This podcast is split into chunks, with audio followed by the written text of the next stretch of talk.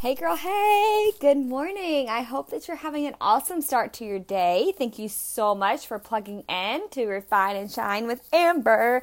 What I want to talk to you about today is something that I actually shared in a free group that I held online with some girls, and I think it's applicable for every single human being, no matter where you're at, no matter what your age is, no matter what's going on in your life, what your career is. This is important.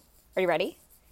Wait a minute. I'm ready. Okay, so what we're going to talk about is breaking the cycle and creating strong habits. So I actually did a little bit of research on this and I found the top 5 things that someone must do in order to create sustainable habitual habits. So the first thing is micro quotas and macro goals. So I like to think of this obviously as your short term and long term goals. What I see too often is someone who will start trying to create a habit, especially when it comes to health and fitness, because that's my rim. That's what I'm passionate about. Um, but they will try to create this habit and they will have only one of these. So maybe someone is focused on a long term goal. Well, they easily become defeated, lethargic, and give up or whatever because they're so focused on the long term goal and they feel like it's so far out of reach. But on the contrary to that, you have other people who are just so focused on the short term goals. So it's much easier and they reach the short term goal so much faster that once they accomplish it, they don't have a long term goal in sight. So they quit, right? They're like, oh, well, I've already accomplished my goal. So let's just put an end to it here. No, in order for you to actually make a habit, a lifelong habit, you have to have both. You need to have the short term, you need to have the long term goals, and you need to write them down. You need to like literally have them ingrained in your mind. You need to know them from the inside out. Okay, number two is behavior chains. So, it is so important for people to create necessary behaviors. And so, for example, for me, when I first started my own health and fitness journey, yes, I'm going to talk about health and fitness a lot, but you can think about any habits that you're trying to create. Um, but when I started my health and fitness journey, I was a teacher and I was so busy with life that I did not want to work out when I got home from work, when I came home from meetings after work. I usually had like grad school class or had to do extra things with being a yearbook advisor. I was not in a mood where I felt like I had the energy to work out after work. So I made myself get up an hour earlier to work out in the morning, and I made myself become a morning person. But some of those behavior chains that I created were I slept in my workout clothes. And I know that to some people that sounds really silly. I actually had people make fun of me for that. Whatever, cool. Peace out. Um, I'm just kidding.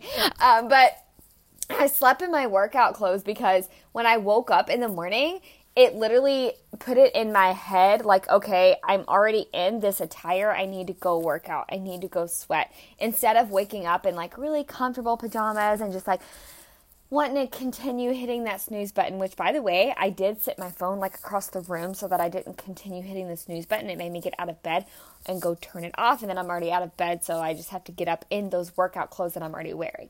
In addition to that, I also had my unicorn crack, which is my all natural pre workout, made for me in the fridge. So the night before, I would have all of it ready to go. My um, shakes, my pre workout. Like I would have it already made and ready to go in the fridge. So that way when I woke up in the morning, it wasn't a thought in my head. Like I didn't think, oh my gosh, I have to go prepare all of this and get it ready. I'm too tired. No, girl, that stuff is waiting for you on the fridge. So get your booty out of bed and go get to work. So just knowing like those behaviors that you need to make um, necessary and like creating those chains to create success in the habits that you're trying to make. Okay, number three is eliminating excessive options. All right, a big one when it comes down to this is don't have other options of what to do instead of the habit that you're trying to make. Okay, so for example, like one of the things that I've tried to do on my health and fitness journey is to not drink a whole lot because I used to drink more than enough. Um, and so I would not allow myself to go to places with friends where I would be tempted to drink. So, for example, if friends ask me to go hang out, hey girl, we're all gonna go to the bar tonight and have a couple of beers or a couple of drinks. Like, no, girl, I'm totally good. But would you want to go like get Orange Leaf this Sunday? Because I love froyo. so, like, my friends, my true friends, quickly learned that if they wanted to spend time with me, that they were going to respect my choice in making that new habit and making that new lifestyle, that they were going to support me in going and getting froyo or going on a shopping date or whatever it might be instead of we're going to go out and get drinks this weekend. Um, so just knowing that like it's okay to eliminate those excessive options. And, you know, going back to the health and fitness journey, like if you are somebody who wants to work out in the evening, don't come home from work and turn on Netflix. Like you're setting yourself up for failure because if you turn on Netflix, you're going to start watching a show, you're going to get really into it, and guess what? Your workout, yeah, that just went out the window. The next thing you know, it's time for bed and you still haven't worked out and you're too tired to do it. So again, don't allow yourself to just like fall short of your goals and don't allow yourself to just like give into those excessive options. Okay, number 4 is processing a plan but not fantasizing. Whoo, a huge example that I have for this one, especially in the health and fitness realm. I see so many people who will start a journey or start a new habit or whatever it might be, and they're so excited, they're so pumped up, they have all of this motivation.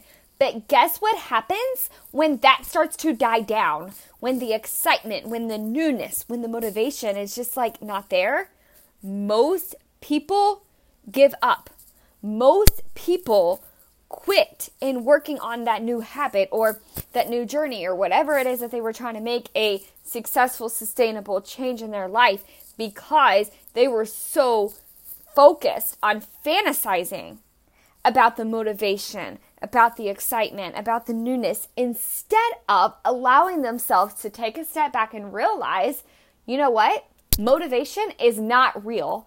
Excitement is not going to be here every day. You're not going to wake up every day like, yes, I'm going to go stop smoking cigarettes. Yes, I'm going to go I don't know, walk every day with my dog. Like, you're not going to be excited every time that you are trying to create a new habit. But you know what will always be there? A plan if you create one.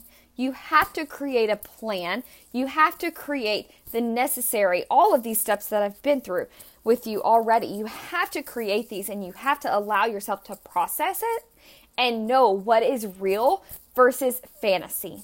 And you have to allow yourself to accept both, but focus more on the realism. Okay, and the last step, number five, is eliminate. I love the way this is stated. Eliminate the all screw-its. All right. So guess what? There are going to be so many times, probably many days, when there are things or people or surroundings or whatever that are going to come into play and it is going to test you. I like to say that this is the universe testing you on how bad you actually want it. I remember in the beginning when I was trying to start my new health and fitness journey. And don't get me wrong, like I had tried other health and fitness rooms before, but nothing worked until what I've been doing for over two years now. But in the beginning of this two year journey, I went to a family get together, and one of the family members actually took a plate of cookies. By the way, I used to be obsessed with sweets. Anytime you put cookies, brownies, ice cream, whatever in front of me, like there were like there was no holding back, no limitations. But don't get me wrong, I still treat myself when I need to treat myself, but I have now trained myself to make it a habit to know how to nutritionally fuel my body. Okay, wow, I just got on a rant there. But my point is, one of the family members took a plate of cookies and slid it across the table and put it right in my face. Obviously testing me. I did not. I did not allow myself to give in to that because I knew reality wise, if I said, I'll screw it, I'm just going to eat a cookie, it didn't matter if I ate one cookie or, the entire plate. It was a test for me, for my mind, in a reality versus a fantasy world. Fantasy world, you can work out. This is my old self. Fantasy world, you can work out several times a day. Go ahead and add a couple of hours and go eat whatever the heck you want, girl. Realistic world, you need to be doing what it takes to learn your body, train your body, and fuel your body right. Okay?